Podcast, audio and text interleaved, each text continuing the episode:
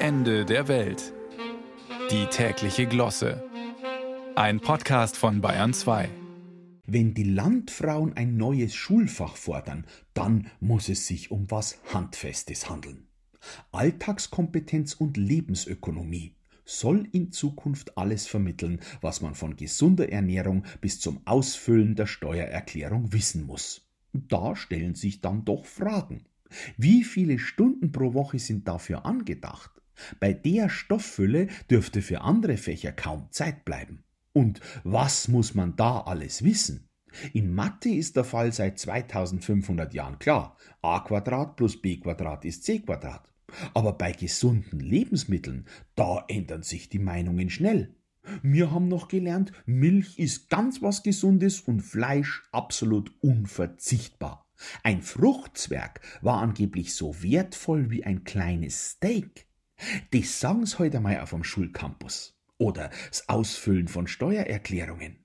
Die Steuerberaterprüfung gilt als eine der härtesten überhaupt. Und dann kommen noch die Steuertricks dazu. Das muss man ja auch noch alles lernen. Also, liebe Landfrauen, wenn ihr mich fragt, das hat schon Gründe, warum dieses neue Schulfach Alltagskompetenz und Lebensökonomie schon seit 2019 im bayerischen Koalitionsvertrag steht, aber bis heute im Ansatz feststeckt. Zumal das Problem ja noch weiter reicht.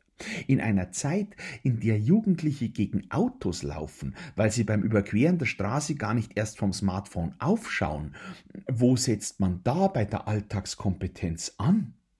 Andererseits werden in Schulen natürlich auch überflüssige Dinge unterrichtet. Alte Literatur.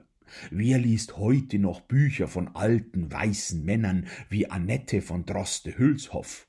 Und wer soll das alles kompetent unterrichten? Oder anders gefragt, wie alltagstauglich ist der bayerische Lehrkörper? Es soll ja inzwischen Lehrer geben, die sind froh, wenn ihnen die Schüler den Stoff aus Wikipedia vorlesen und anschließend im YouTube-Tutorial vertiefen. Weil sie ja wissen, was Alltagskompetenz und Lebensökonomie angeht, kann man den Erwachsenen sowieso nicht vertrauen. Und natürlich haben wir Erwachsenen auch Fehler gemacht. Was haben wir unseren Kindern jahrzehntelang eingebläut? Wenn du schön den Teller leer isst, dann scheint morgen die Sonne.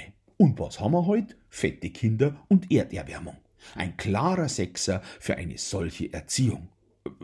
Das ist ja sowieso nochmal die Frage, wie benotet man Alltagskompetenz und Lebensökonomie? Um beim Beispiel von oben zu bleiben, wenn einer über die Straße geht, während er ins Handy schaut und es passiert nix, ist das ein Einser, weil das Ergebnis passt?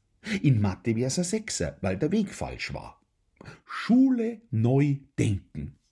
Eben alles eine Frage der Perspektive.